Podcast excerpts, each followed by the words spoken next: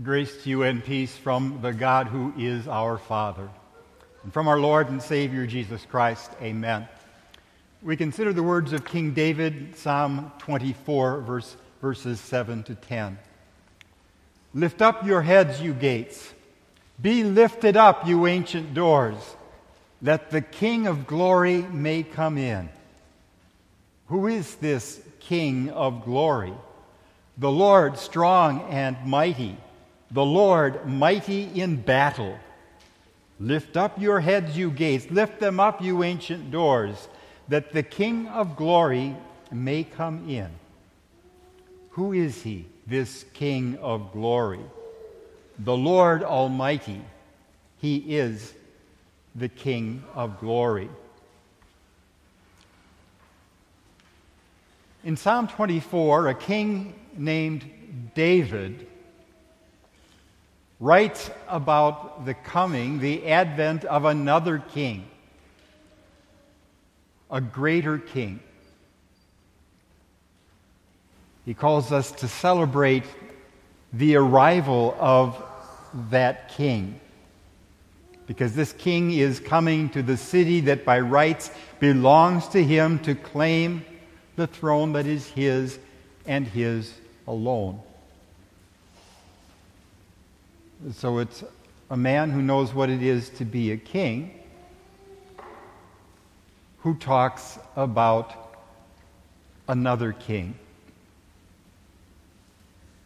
Let's take a few moments to do the same thing because it's appropriate. In one way or another, we all want to be kings. And in one way or another, we continually struggle to do what David did. That is, to recognize that there is a greater king whose rule we are to celebrate without hesitation. In contrast to the way we unthinkingly celebrate our own rule. The, the comparison kind of worked for me rather naturally going back to the days of the traditional version of the Lord's Prayer that begins with Our Father who art in heaven. What I'm thinking about is the petition, Thy kingdom come, Thy will be done. To pray those petitions, I've got to, got to set aside the prayers that come to me naturally. Not, Lord, thy kingdom, but my kingdom come. My will be done. That comes to me naturally, not as a matter of theory, but as a matter of strategies of life. I want to be the king. From early on, we want to be the one in charge. We want to receive what a king receives, to be honored, respected, listened to, obeyed. We want our will to be done. And how does that work out? Within a family, within relationships.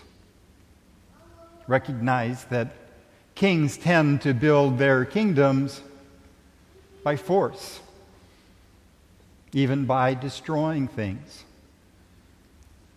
And so, wanting to be in, in charge, we learn the strategies of diplomacy. We seem to know almost automatically how to use threats or, or force. Sometimes we seek to get our way by simple stubbornness relying other, on other people to be too polite to really stand up to us. We build up defenses to protect our interests and our desires, and those defenses we build up, they create distance. And that distance, as such, is not good within, within a home, within family. Such is my guilt, and such is my foolish rebellion. That I want everything to revolve around me. And I fight battles to achieve my selfish, self centered goals. Those strategies that we use include things like whining and complaining, threats, violence, deception, stealth, just plain stubbornness. And those strategies are destructive. And so at our heart, we fight against the idea of God being king, being in charge, because I trust my will. I see reasons not to trust his. Now, people in theory are still ready to welcome Christ as a king. Have you think of the first really big crowd that acknowledged Jesus as king? Not Palm Sunday, but the day after. The day after Jesus had miraculously fed the 5,000, a whole crowd of people set out on foot to find him again, to compel him to be a king by force, a bread king, we would say. They wanted a king who, first and foremost, would change their circumstances in life. But Jesus didn't come to be simply that kind of king. He didn't come to change my circumstances he came to change me. He came to change you. He came to fix the biggest problem that exists since the fall into sin when Adam and Eve said, We can't trust the will of the God who created us and gave us everything.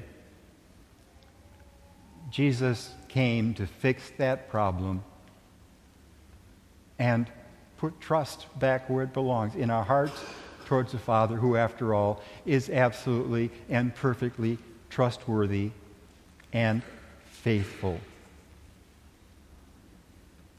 Earthly kings take power and hold power by force, by threat of force, by being willing to destroy things.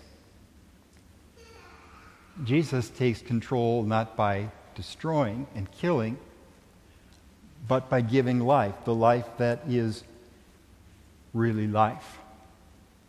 He did not come revealing a power that would be intimidating and threatening to compel us to be different. He set aside his power and glory. He humbled himself. He humbled himself even to the point of death on a cross. He was willing to look like the most incredible failure of a king to hang on a cross where what power, what control would he have? What good could he do?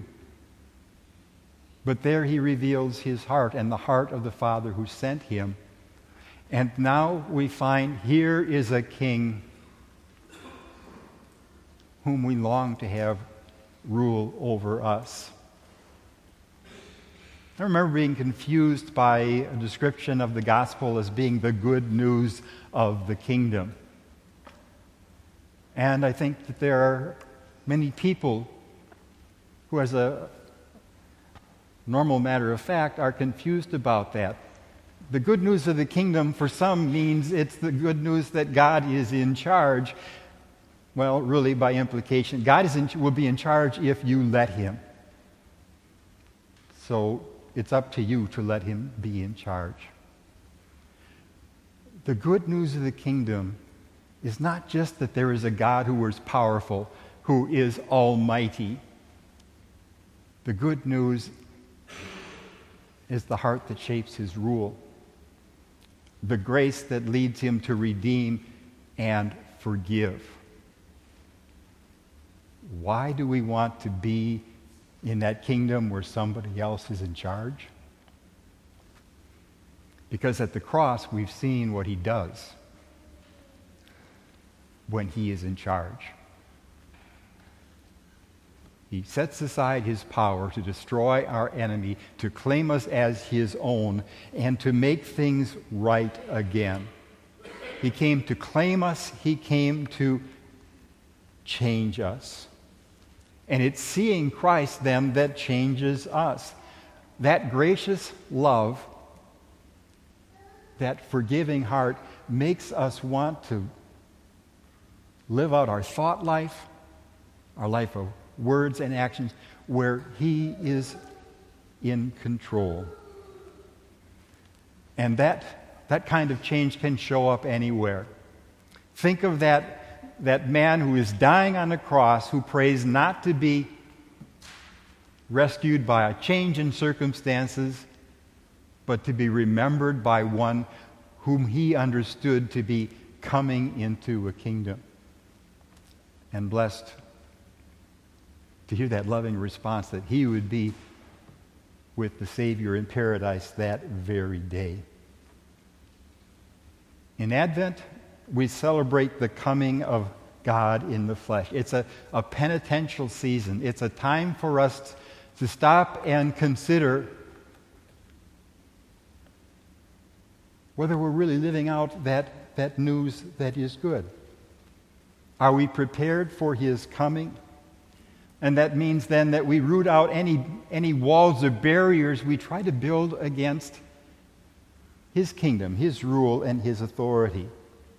My fallen nature still does not trust the will of that loving Redeemer. And so that means for us, Advent is a, a fight to remember who he is, and really with that, what he has done.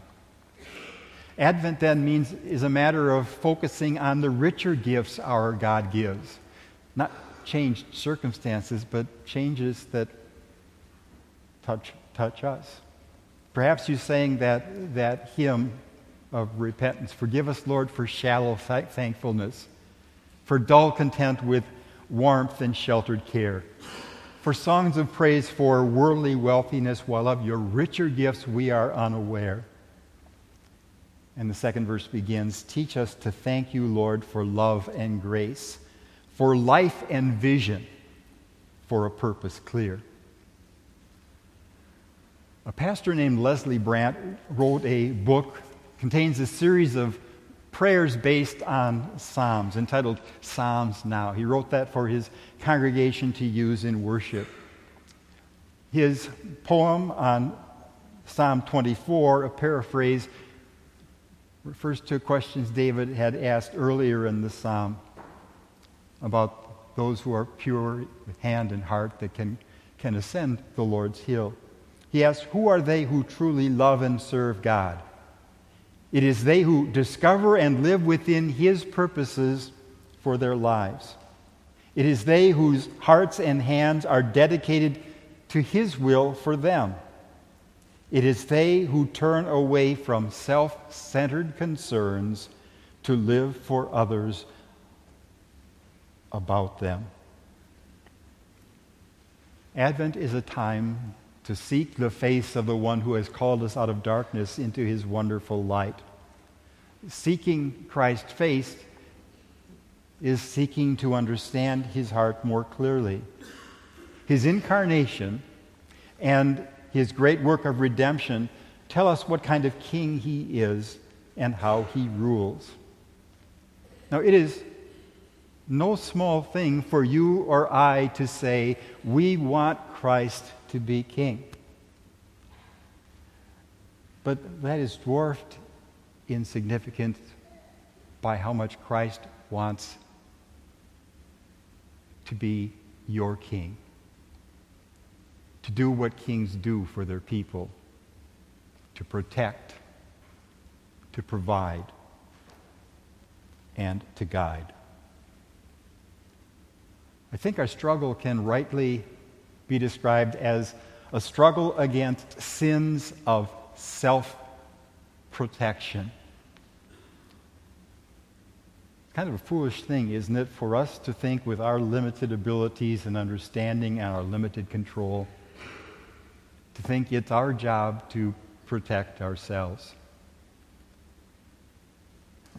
But that's what we seek to do. Sins of self protection are those sins that seem to, so right to us just because we are, I'm just taking care of my needs and my interest. I'm protecting me. But it's the foolishness of a limited, frail creature trying to do the job that Christ the King has claimed for himself. So through Advent, let's remember Christ our King and how he reigns. And in remembering that, we'll also remembering who we are and what he has already made of us. I would leave you with that word of doxology that comes in the first chapter of the book of Revelation. To him who loves us, literally, to him who is loving us and has freed us finished, completed act ongoing significance. To him who is loving us and has freed us from our sins by his blood and has made us a kingdom and priests to serve his God and Father. Royal priests, that's what we are. Our purpose is to serve the God and Father who sent him. Amen.